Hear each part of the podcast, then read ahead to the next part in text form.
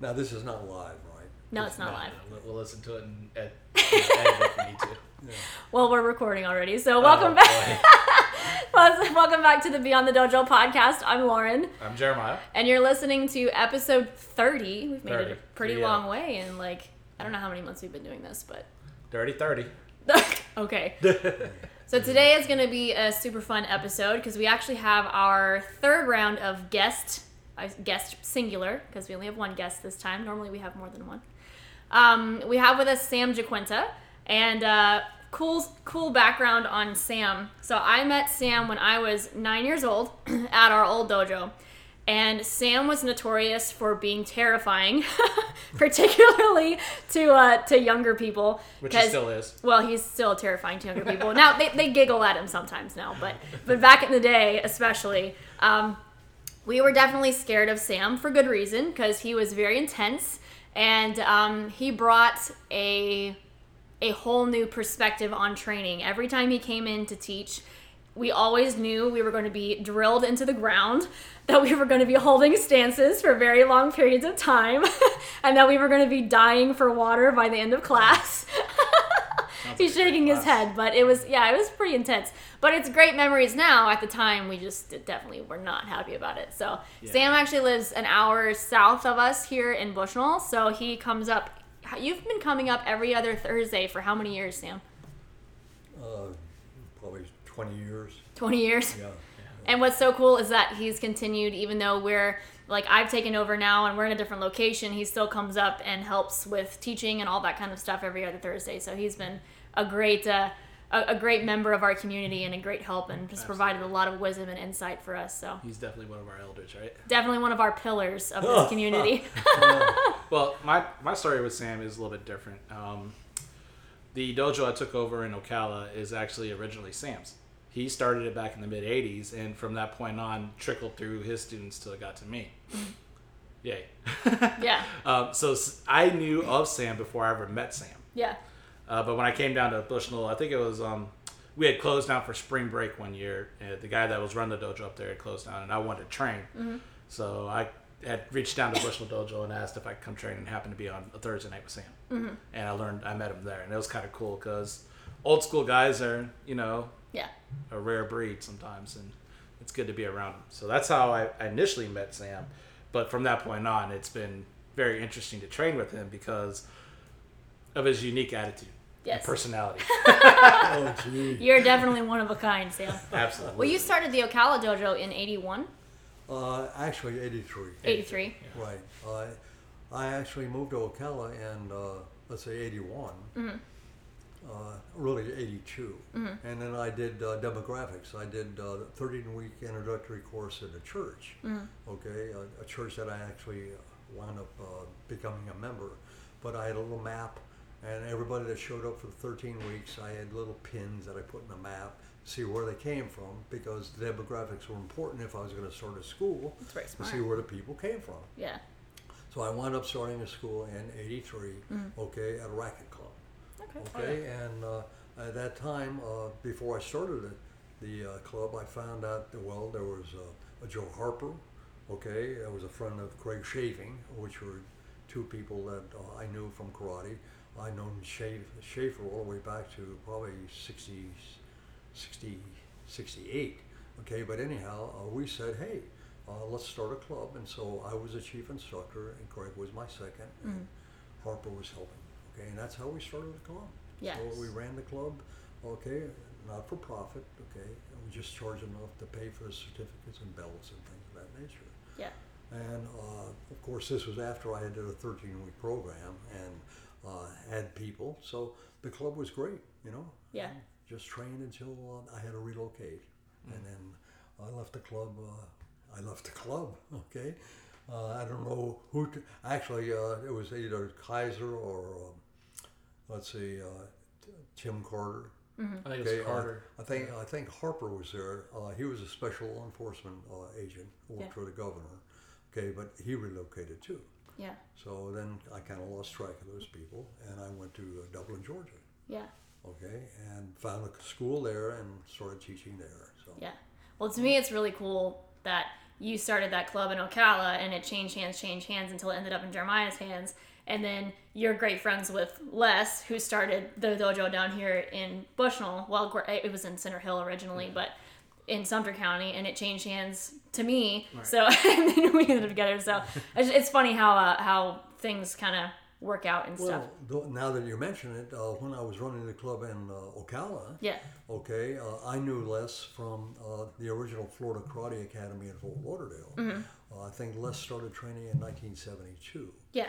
And uh, of course, he relocated to Center Hill and uh, Bushnell, etc. But while I was running the club, I kept in touch with Les, and then uh, periodically I would bring my students down to train at his club, and he would bring his students up to my club. Oh my gosh, that's Okay, so so nice. we kept in touch that way. Yeah. So it was kind of interesting. That's funny because we did the same thing for a while. Yeah. Um, so let's see here. So Jeremiah, I know you wrote down a bunch of questions for Sam. Do you want to ask him the first one? Yeah, what I would like to know is, um, Sam, tell us your story. Tell us your karate story. Okay, uh, my karate story. Okay, uh, in uh, high school, okay, I was an athlete. I played football and I ran track. Okay, and I was very successful at that. But then when I uh, graduated high school, uh, I relocated uh, to Florida. And when I was in Florida, okay, uh, unfortunately or fortunately, I guess it's fortunately, I got caught in a uh, rainstorm, okay, uh, leaving work, and I had to run from my place of employment to my car. And when I got in my car, I was huffing and puffing. I c- couldn't believe how terrible shape I was in. Uh, at that time, I was smoking cigarettes and drinking. Uh, not heavily, you know, in moderation.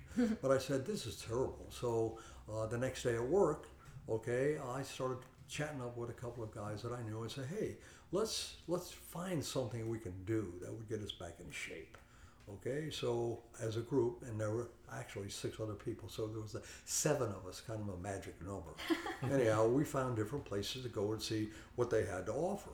Okay, we went to, uh, you probably don't recall this, but Vic Tanny, okay, uh, had a bunch of string, um, uh, uh, like not gymnasium, but the weight training, uh, red carpets, chrome weights, and all this.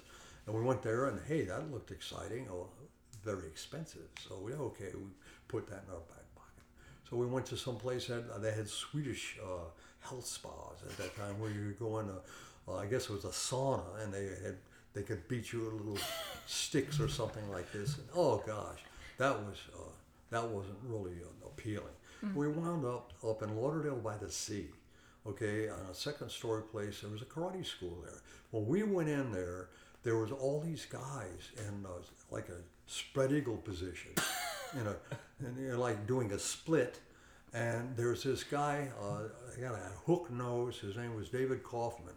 Okay, turned out he was a Jewish fella, and he happened to be a Nidan that he got his Nidan in the Air Force in Japan. Okay, so he was the head instructor there, and these guys are each knee, and they had pools of perspiration down on the floor between their legs where they were just, oh, it looked like they were getting killed. Okay, how much? Five dollars. Five dollars a week. Ooh, this was cheap and it was good. Well, I started, okay, on Pearl Harbor Day, which happened to be a Monday, in 1966. Mm. Okay, within six months, okay, I was the only one left of the seven, and that's how I began. Okay, and from there, the, the club lasted at that location probably for a year, year and a half, and then uh, we actually uh, moved a location to Wilton Manors, and a fellow and I uh, went down. It was a, a kind of a uh, it was a hardware store that had a subfloor in it, like it was like a half story up. He and I went in there uh, with leather gloves, okay, and we demolished the place. We did beside eye, broke down doors, and oh yeah, we cleaned the place out, and we built a beautiful dojo. Okay, so we were there probably uh, up until uh, '68. Okay, and uh, we had a membership that we were creating, and then we said, well. Uh, we need a Japanese instructor. So we contacted JKA in Japan, and at that time they were exporting people, okay, from their instructor school, and we actually got uh, Sensei Ueki on a two-year contract. So he came and joined our club in 1968. okay, and we trained.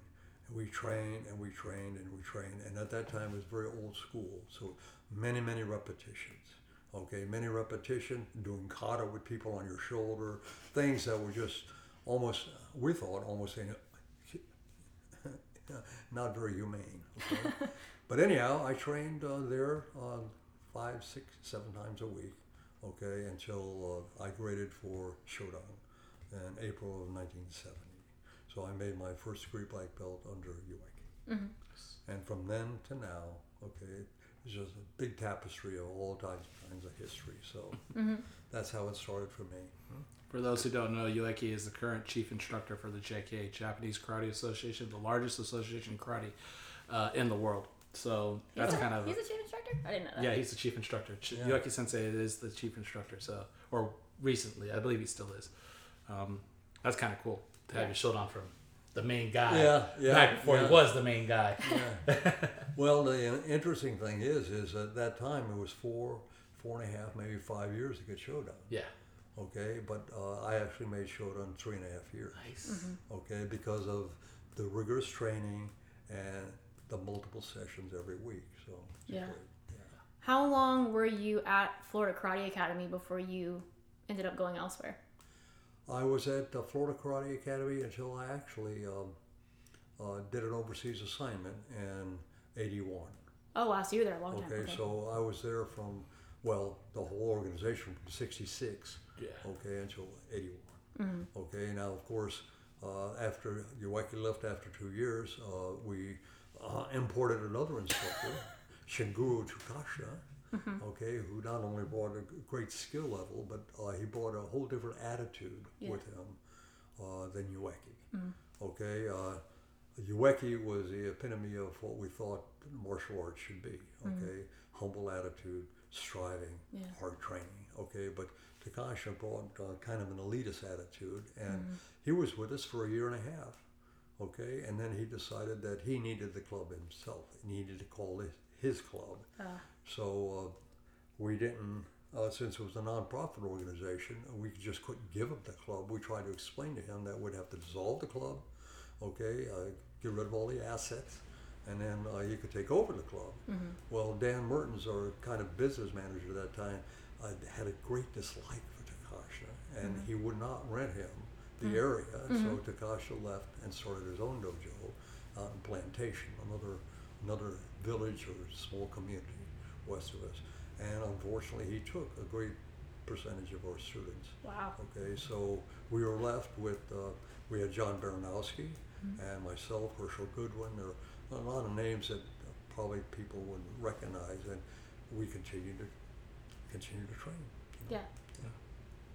So then, so then, did that group, did that group continue on separately, or did they end up dissolving eventually? Which one?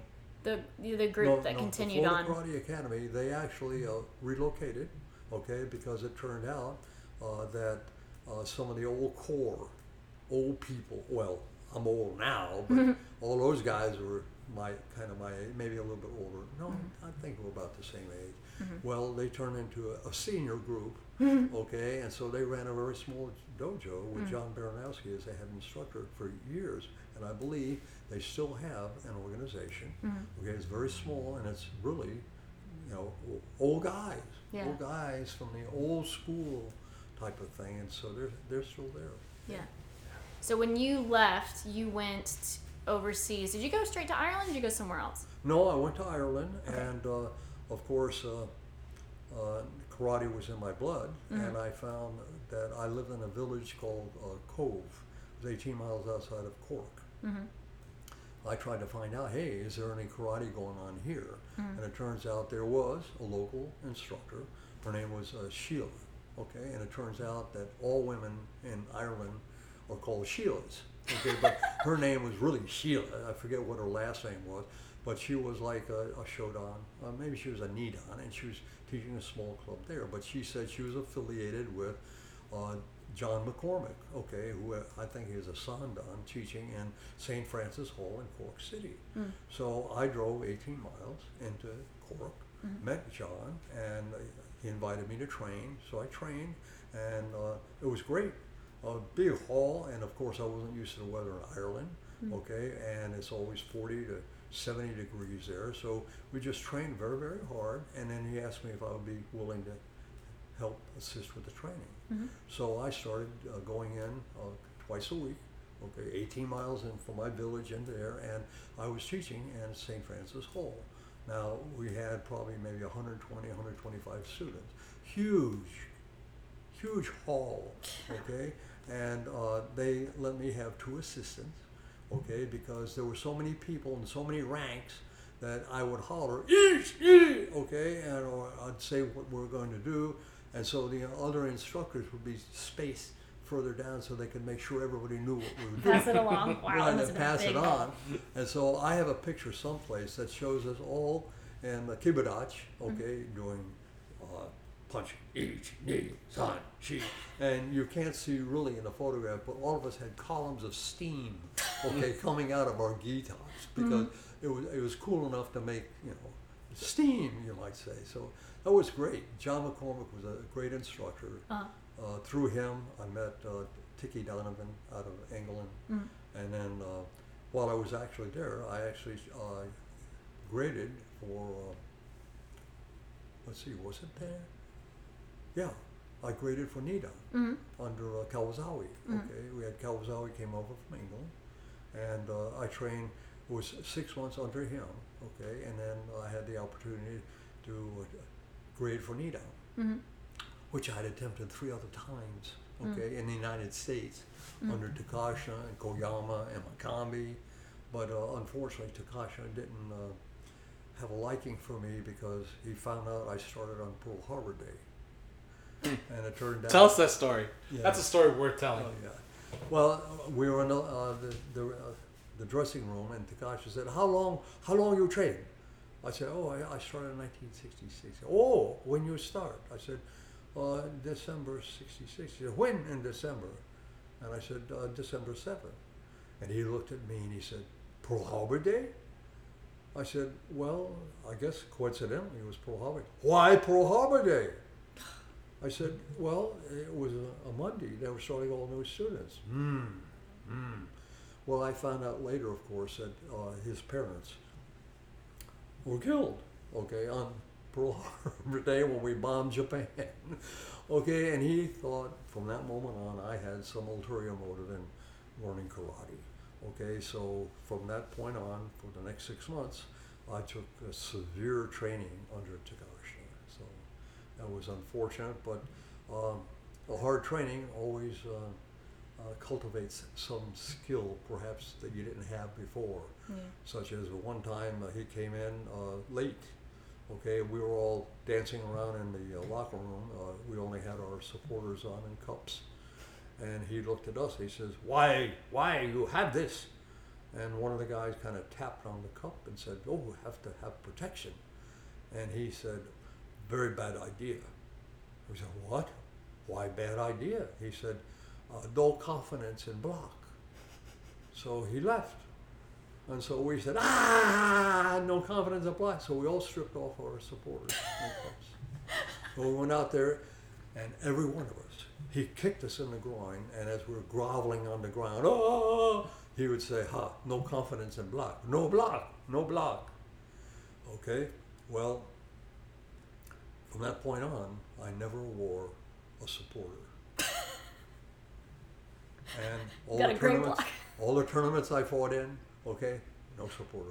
And to this day, okay, when I trained this morning, nothing, nothing, okay.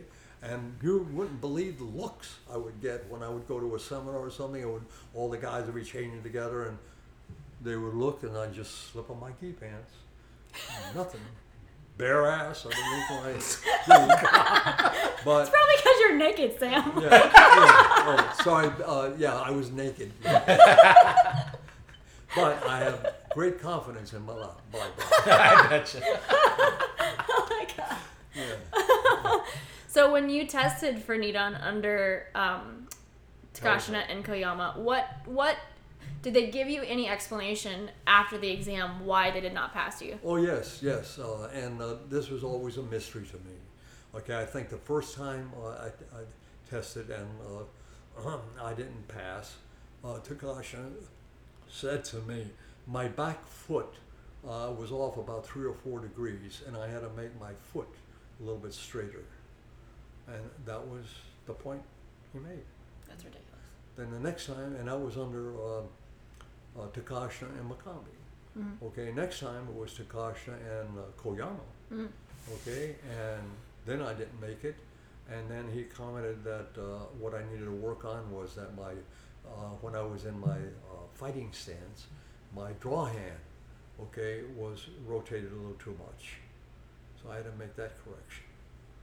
Okay, uh, the third time, okay, uh, his comment was that my uh, lead hand, okay, my elbow was too far from my body. Okay, That was uh, Takashina making these corrections every time? Yes. Absolutely. Takasha was always making these corrections. And so I talked to John Baranowski, who was also helping teach at that time, and he said, Sam, uh, don't test again. I said, why? He says, because Takasha's never going to give you need on. Okay? If he does give you Nidan, it's because he's tired of seeing you test again. so you don't know whether you earned it, okay, or he just gave it to you. So at that point, I stopped testing. Mm. I didn't test again. Uh, this probably was an 83. Oh my God, yeah, I didn't. time. No, uh, no. Uh, it was 73, 74. Uh, early to mid 70s before he left, okay, to start his own school. Mm. The next grading I did was in Ireland under Koyama. Okay. Oh, okay. Gotcha. And that, that was kind of interesting because uh, I had graded, okay, a Nidan test, and then uh, they had this fellow called uh, Joe Legs, Joe McDonald, and they Mhm. called him Legs McDonald because he had these really long legs. Great kicker. Well, he was going for Shodan, okay, and they called me up to spar with him. And so here he and I are matched off, and um, he caught my front leg, okay. Uh, he did like a sweep, okay, and so I'm falling backwards, okay, and he's the next move for him was to step in and gyakuzuki me when I'm on the floor. Well, as I fell, I did a mawashigeri into his ribs. Mhm. Okay, and at that point, Koyama uh, screamed, "Stop! Stop! Stop! Stop! Stop!" And he jumped over the table. He came over. He helped me up off the floor, and he looked at me and he looked at uh, John McCormick. He said, "Where he from?" He said, "He's from the states." He said, "Oh, good. Need to understand fighting spirit and mind. Okay, no idea of defeat." Mhm. And he said, "Please demonstrate again." We did it two more times where he swept me and I fell and round kicked him to demonstrate the technique. Said- And he commented that this is very good. Mhm. Okay, no idea of defeat, always thinking of fighting. Yeah. Okay, so later after the test, we go up and uh, of course Joe McDonald made his um, shodan. Mhm. And then it was my turn. I had my little yellow book. And he looked at me and he looked at my company and he said, I think I give Nidan. Mhm. And he stamped my little stamp. Mhm. So I got Nidan. Aw. Okay. And that was in 82, December of 82. Okay. Then I anxiously awaited when I came back, because I came back to the States, uh, no certificate. No, no certificate. Mm. I had paid my fee, but no certificate. No Mm. certificate. Uh, I have a certificate. My original Shodan is on rice papers, uh, Nishiyama, uh, Na- uh, Nakayama, all, all these nice signals, beautiful. You know, you've seen those type of Mhm, certificates. Oh, well, where's my Nidan? So I'm at a summer camp in 93. Okay? Oh wow. 93, still in the, so I'm having dinner with uh, Nishiyama, and I, I tell him my story. I show him my little yellow book from Ireland with Koyama's stamp. Uh, at this time now, uh, the organization in um, Ireland had joined now the new organization called ITKF. Mm. Okay, you have JK, you have ITKF, you have AA, AAKF, and Mm. ITKF. So I told him, he said, oh, because actually Koyama now was the equivalent of Nishiyama in Hmm. Europe. Oh, okay. So he said, uh, I- Koyama? Kawazoe. no, uh, uh, Kawazoe. Kawazoe. Who did I say? Koyama. Yeah, no. Ka- Kawazoe, Yeah, yeah. I uh, Koyama is uh, Arizona. Arizona, yeah, yeah. Kawazoe was the one that marked that Yeah. Right. signed Yeah, it off was on an your Ireland. Yeah, Nidan. right. Yeah. So I got my names mixed up. But anyhow, he said, I fix. Okay, well, next year when I went to the camp in 94, Uh-huh. Okay, Nishiyama was there. He smiled. He said, "I have something for you," and I have this huge certificate, ITKF. Okay, with all the stuff on there for Nidan and all the signatures on that. So There you go. I do have that. Yeah. Yeah. Awesome. Well, one thing that's always been confusing to me, uh, uh, in 97, 98, I was training in St. Petersburg, and uh, there was a club that was affiliated with ISKF, okay, on the Kanazawa. Well, Kanazawa, okay, came to the States. He does a tour, you know, and so I, I trained, okay, uh, with Kanazawa, okay. Well, Brian Fay, the guy that rode, uh, ran that club, okay, after Kanazawa uh, came and went, okay, uh, they had a little ceremony at his club, and he presented me with a certificate, okay, of promotion to Godan. Huh. So I have this certificate, okay, that says uh, under their organization I'm a Godan. And oh, it's always been mystifying to me how can, okay, a Shotokan organization, okay, see such a difference. Now, of course, this was in 98. I had made Nidan in 82. So I've been training all those years. So uh, in my mind, okay, uh, I think it was more of a, a time and service, that kind of thing, or honorary, okay? Because I wasn't thinking that, uh, you know, I- in my mind, go on, okay, Yeah, was back- you, you know? but uh, from what I understand, uh, and maybe this is not true, but they say really the last uh, really skill level, okay, is like Sandan, okay? Uh, and uh, our, our style, that, you know, you can progress with uh, developing skills, but Yeah. when you get to Sandan, uh, the, the rest of what you're developing is strategy and Oh, yeah. those kinds of things and whatever skill level you have that's like the last skill level. Like there's a difference between uh, shodan and nidan Oh, yeah. okay when they've done all kinds of tests to see how quickly you move and Yeah. reflexes and things like that. But that was always uh, interesting. So when people say well what do i go you okay i said well under nishiyama okay i'm nidan and under kanazawa i'm godan? No Well, I think every organization has different Yeah. views, especially on Dan ranks, which can, this is why it can get confusing and why yeah you know obviously people get upset with politics getting involved and whatnot. But I think that you know if they're looking at you and they see okay he's Godan level, then they obviously think that you have the skill level. That there's probably some skill progression after mm-hmm. Sandan toward Godan. I mean, if you look at a person who's a Godan and you don't think they're a Godon, it's probably because there's certain there's a skill lacking there. So you know, I, I think maybe they, there is a skill progression after Sandan, but what that is, I don't really know. right It's so vague in between different organizations. I know. the issue. Yeah. The standardization of what JK was trying to do worldwide had, had failed. Mm-hmm. Not because of out, outside interference, because internal turmoil and the system they had set up. So unfortunately, you have that situation like John. I'm sorry, that Sam was talking about, where you're ranked one way and then you get another rank another way, same style but different organizations. Yeah. And, and then what do you do, right? Mm-hmm. But that being said, um, I guess the good question for I want to ask Nesk is uh, most memorable part of training in the old days. What was the thing that stuck out to you the most and brought a smile to your face? Not the miserable stuff, the stuff that made you smile. Well, I was always thinking, uh, let's say, especially when I trained with Ueki, okay, that it just seemed like he was so great. Okay, there wasn't anything that he did that didn't have um, uh, an indication that there's a skill that I sought after. Okay, even to the point where uh, he was trying to uh, drill into us, okay, an Eastern idea, okay, as opposed to a Western idea, an Eastern idea that there is uh, no room for defeat, okay, that I will uh, defeat you right now on this spot or I will die. I will not retreat. Whereas the Western philosophy is that if I can't get you today, I'll retreat and come back and get you tomorrow. okay, so one way he tried to coach us into that is he lined us up against the wall with our uh, rear foot against the wall.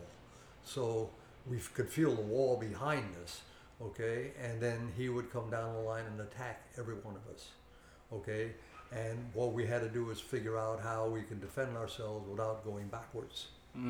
Okay, and I can't tell you how many people screamed and leaped it in the wall.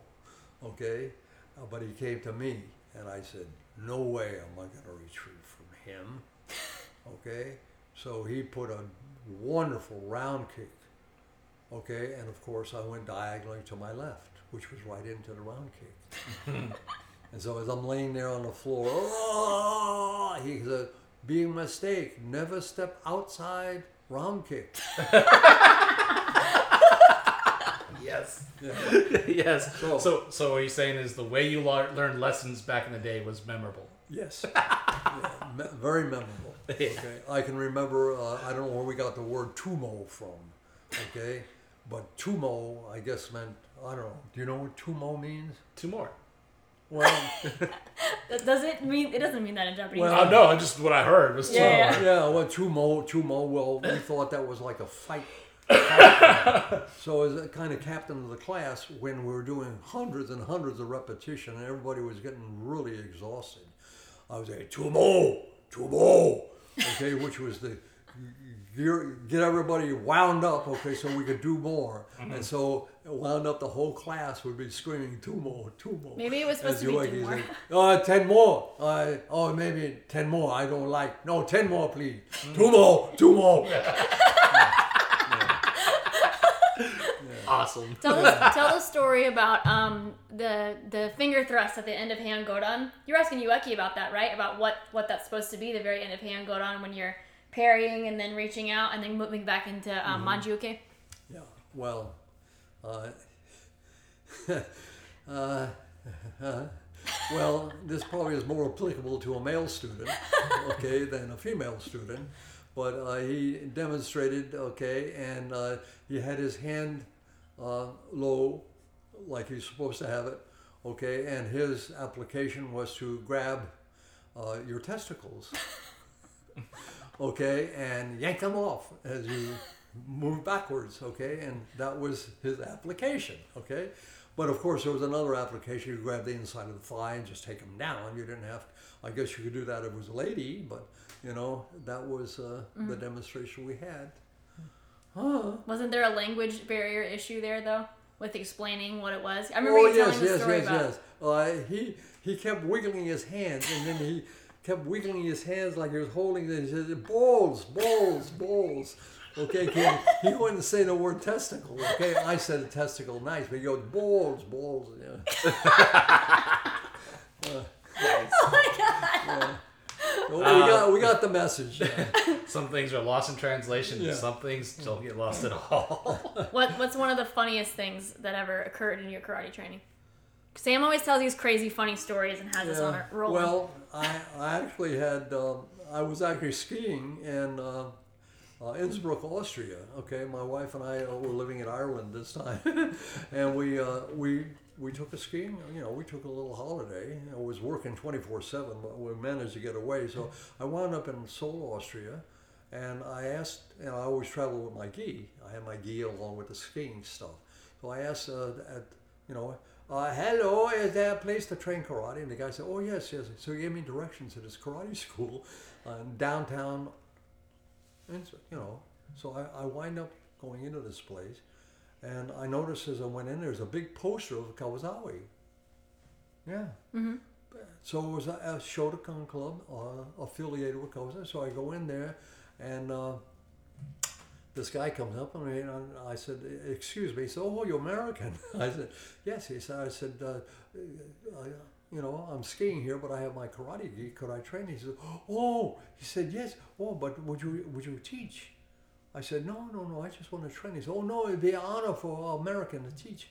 So I said, "Oh, okay." I, he said, uh, "Where do we change?" He says, "Well, we change in here," and he points to this door. Okay, so I guess that was where you wanted to change.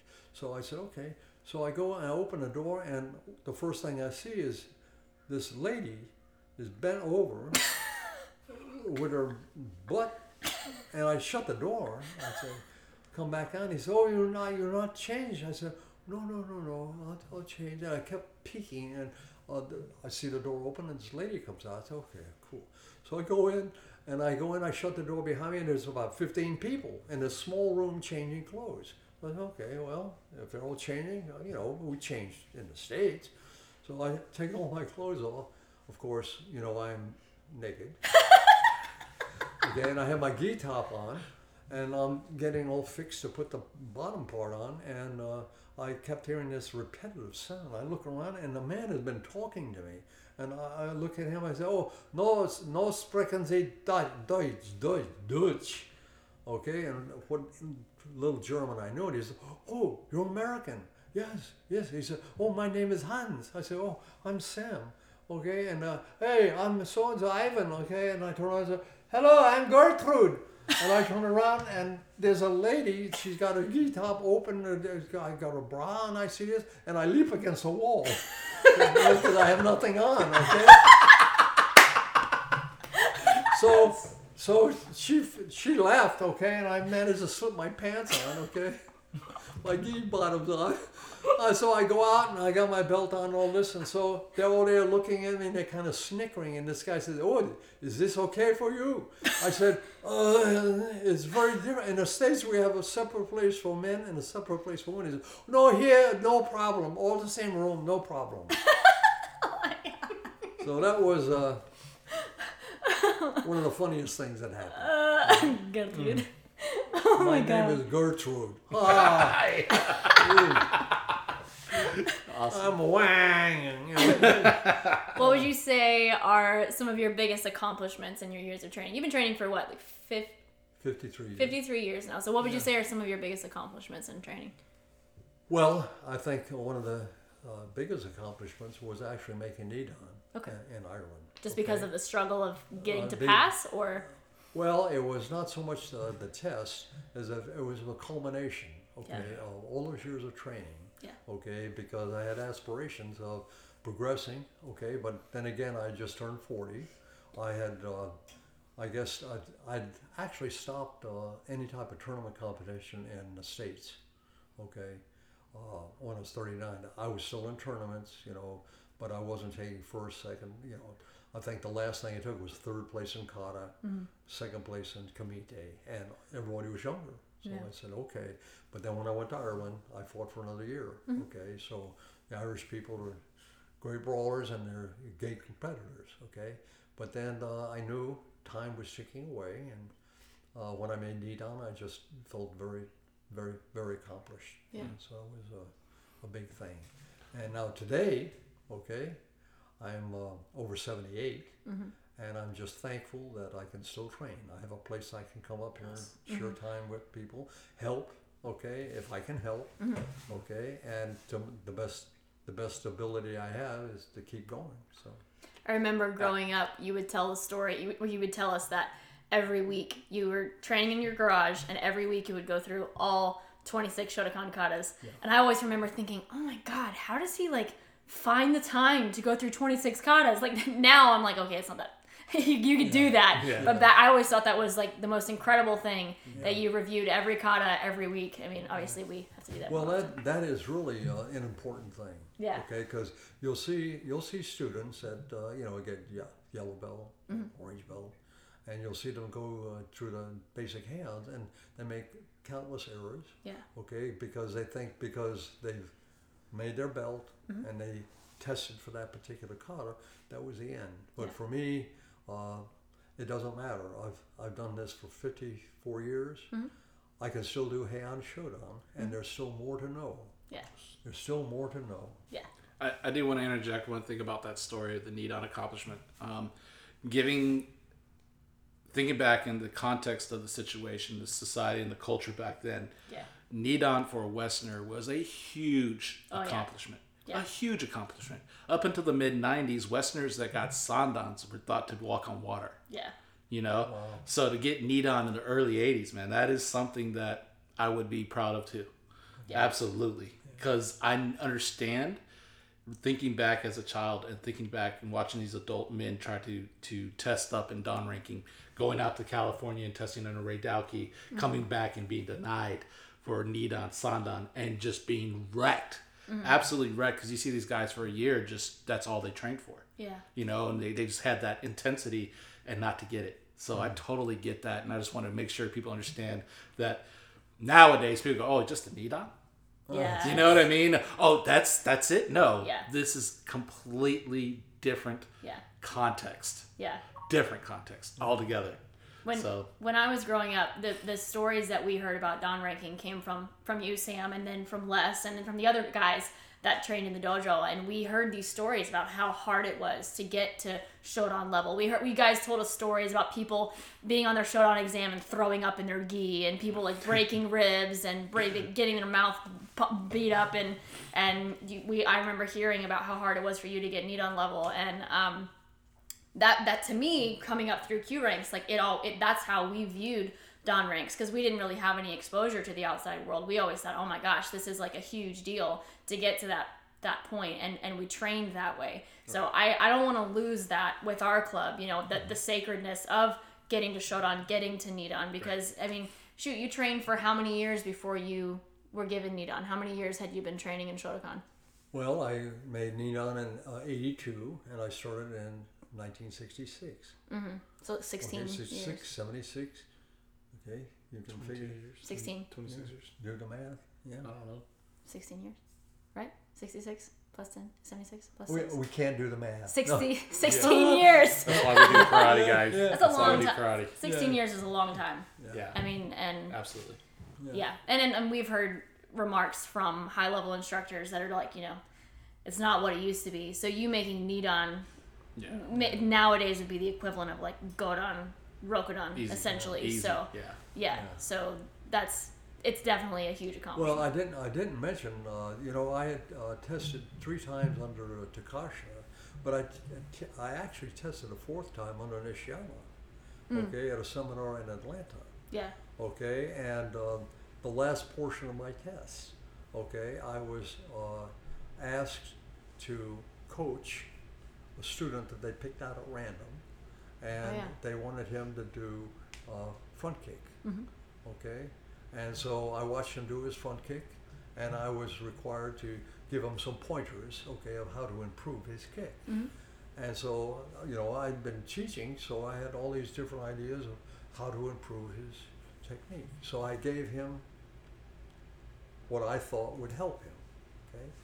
Well, later on, when I went to find out what the results of my test were, uh, I was told that well, Nishiyama was a board of like nine, you know, some big, other people, you know, big instructors there.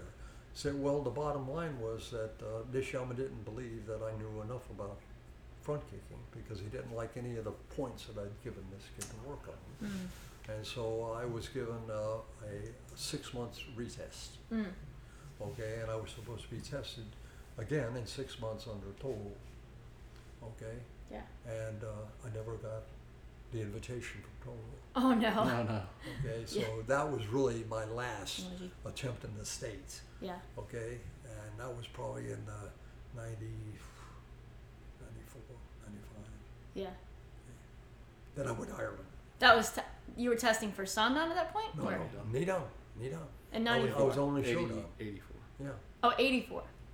I'm sorry. What year was that? It was. Uh,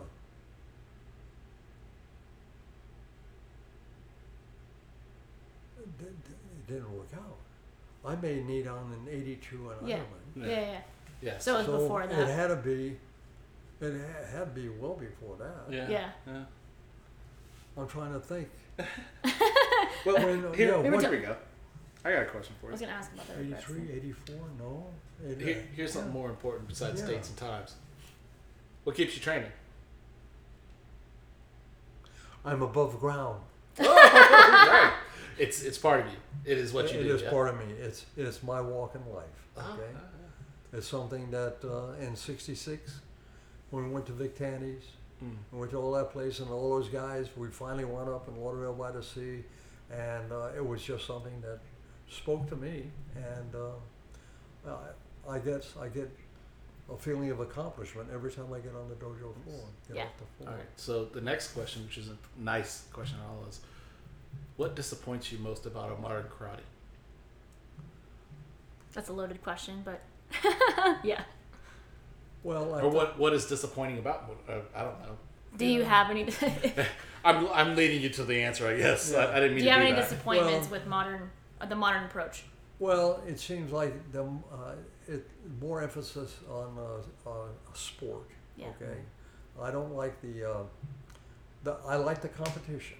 Mm. Yeah. Okay, but it seems like the competition today has lost. Okay, uh, the the spirit of the original competition. Mm. Okay, that uh, it is more uh, look how good I am, etc., or or the self judgment that what I did should I should be rewarded for that. You know, that was a point, or this was a point, and it just seemed like the attitude, okay, is, is a lot different. Uh, I don't see, and you know, because of my age and because of my training, uh, I'm very old school, and I think there's more more to karate, okay, than just all these physical movements. Mhm. There's a development of character, uh, mindset, and I don't see, I don't, I don't see a lot of that cultivation. Yeah. Yeah. Yeah. Yeah. So what are you? You said that you know you you just love the art and you're continuing to train because you're alive. So what what inspires you to continue or to uh, train or do you or where do you find inspiration for your training now? Uh, the inspiration I have is something I've clung to for, uh, well, even the- all the way back to Ueki when he asked me what I wanted. Yes. Tell us this. And I told him I wanted to um, develop a reverse punch that would break the sound barrier. hmm And uh, I just thought it would be so dynamic if I could punch and make a sonic boom.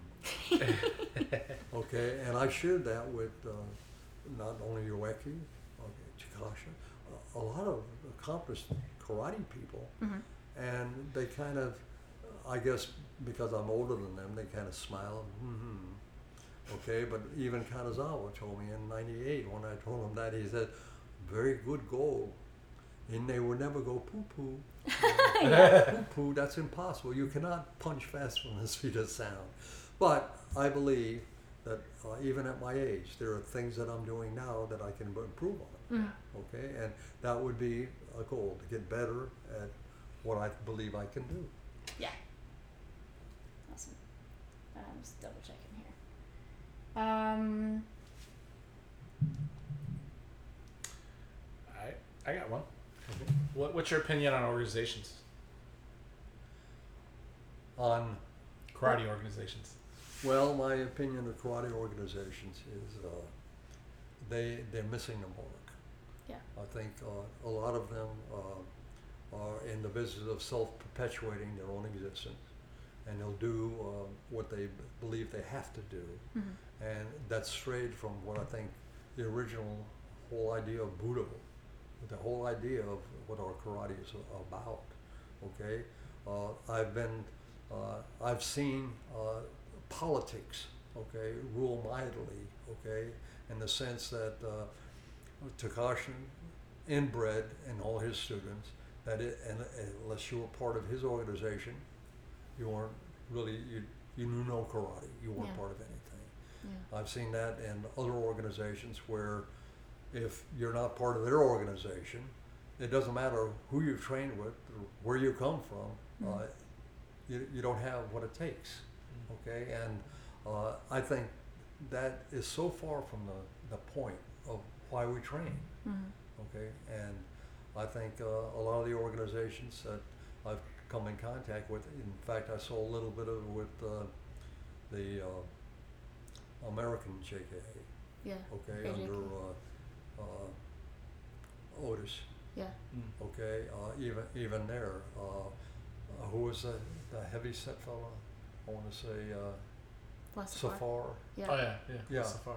uh, even with his attitude. And it turns out that Safar, uh, as a, a, a youth, trained with uh, Baranowski.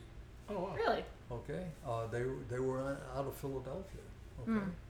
and when uh, Baranowski heard of how Safar had gotten to where he'd gotten, uh, e- evidently his opinion of Safar's karate wasn't all that great. Mhm. Okay, but then you could see even at the camps. Okay, uh, not so much there as with the national organization, but you still saw a, a little bit of that. Do you think that um, karate politics has run people away from the art?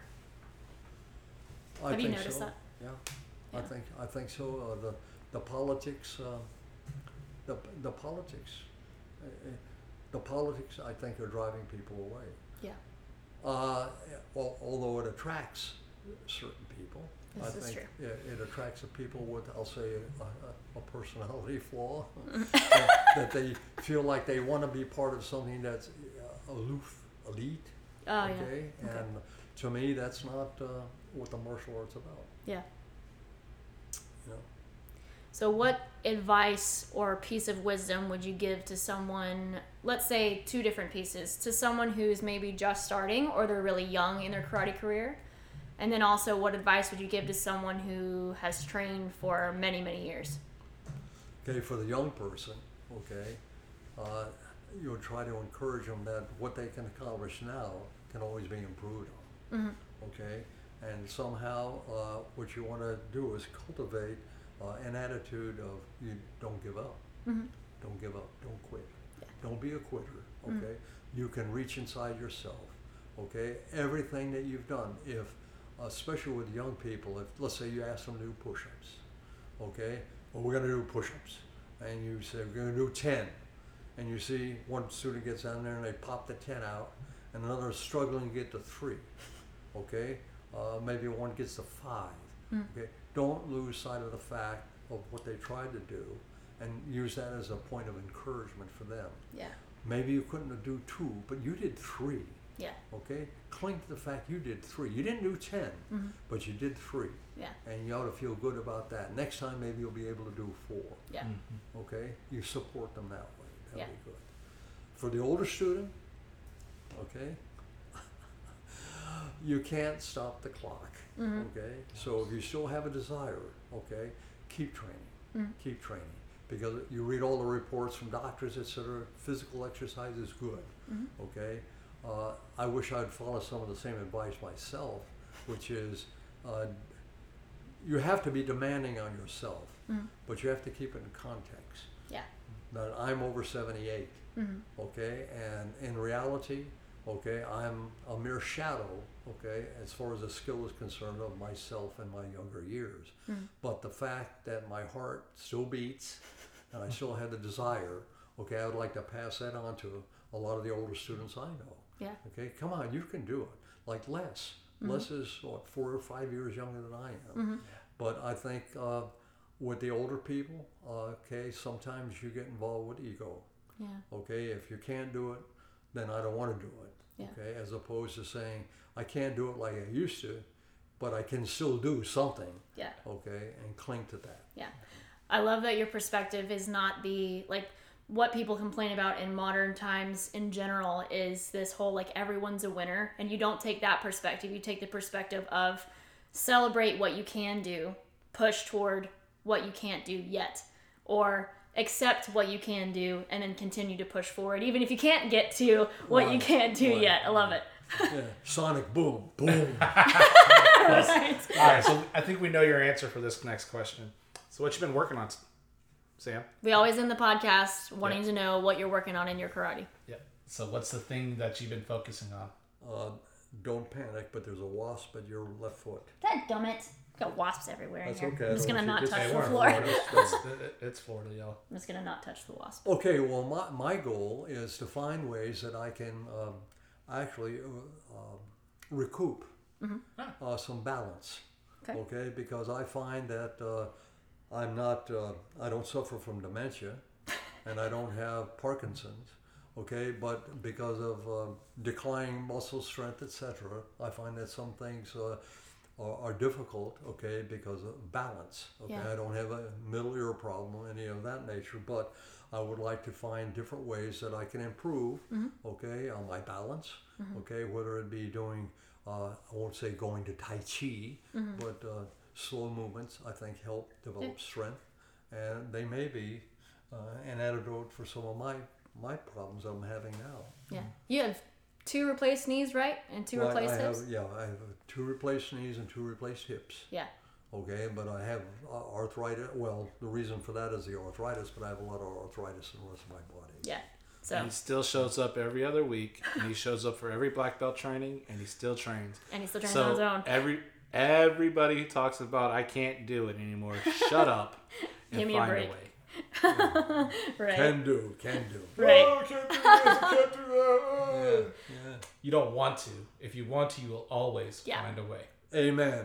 Amen. Jeremiah, what are you working on? Uh, I'm working on still getting the coordination of the side snap kick, and I feel like I'm making progress in my Sochin Dachi or Mafuda Dachi. It's more comfortable, and I'm able to control the hip action better. Um, and I'm not breaking my center, so I'm not tending to lean forward with my torso. I'm staying upright and getting that. The more upright I feel, the more I feel like my back leg controls things. So that's what I'm working on. How about you? Uh, didn't train as much. Well, actually, I did train on uh, trained on Tuesday, but uh, I didn't train as much this week because we had the volleyball camp. My 'Cause you correct, didn't want to. right. My correction for this week was in Sochin. When you're at the end, you're in a left kokutsu dachi, and you're doing that slide in with the underhand The press and spear block hand. with the spear hand. Yeah. and then you go into the front leg front kick, and then step forward back leg front kick, and a double like back, Back fist fist, thing. yeah. Um, the correction was that I need to make sure I'm get putting as much emphasis on the first back fist punchy thing as the second one, rather than just placing the first one and then landing strong with the second one.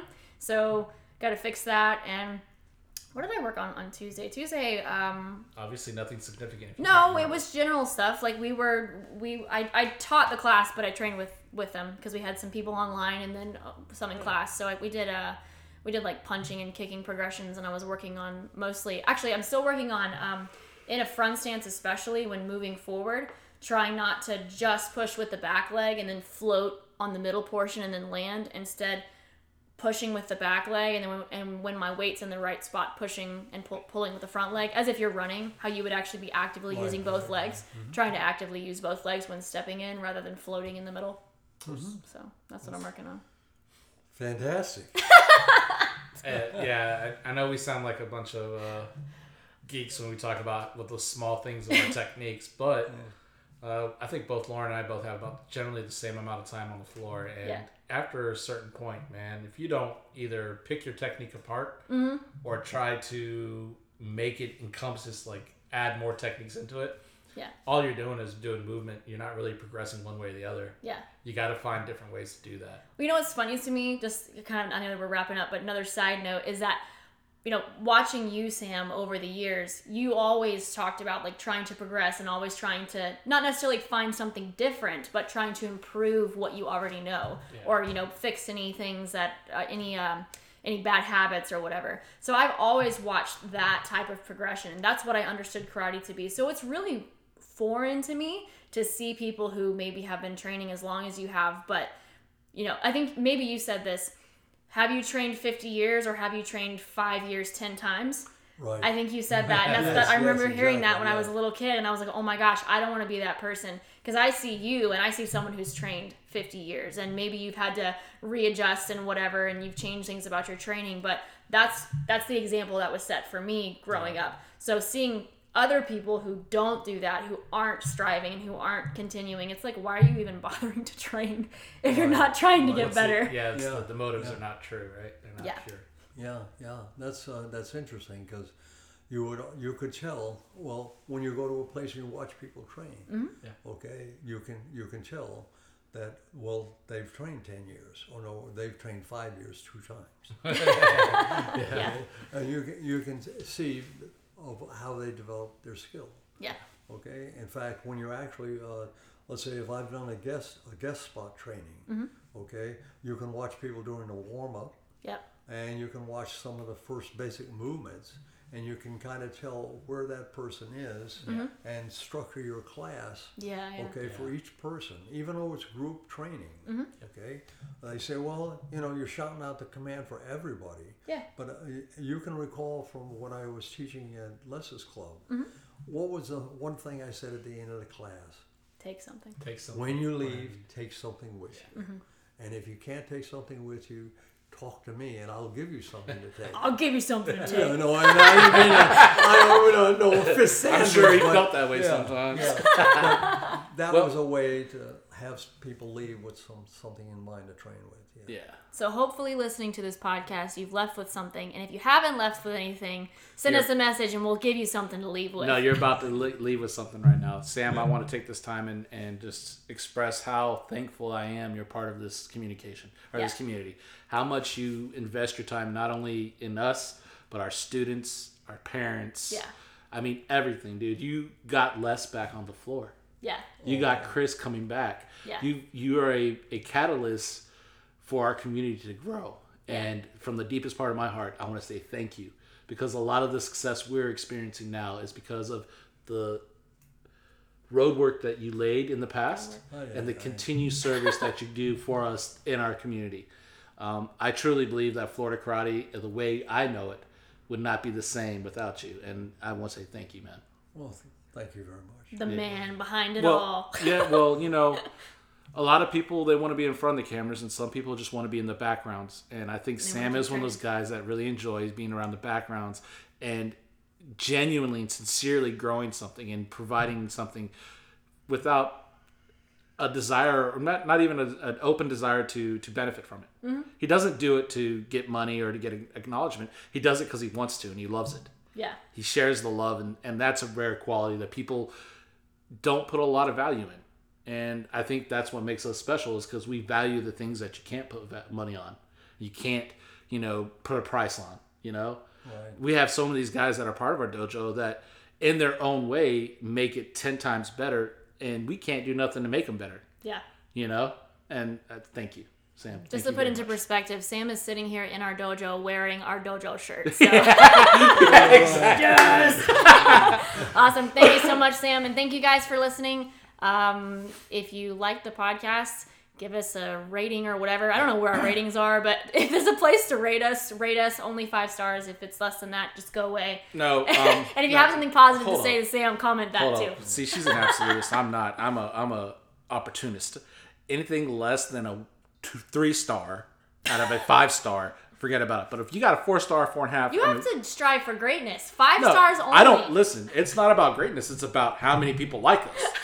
so let's not eliminate some good stuff. That's all I'm saying. Love your neighbor. Love your neighbor like yourself. Let that, let that be your guiding light. Sam, thank you so much, man. Thanks, guys. Bye. Bye.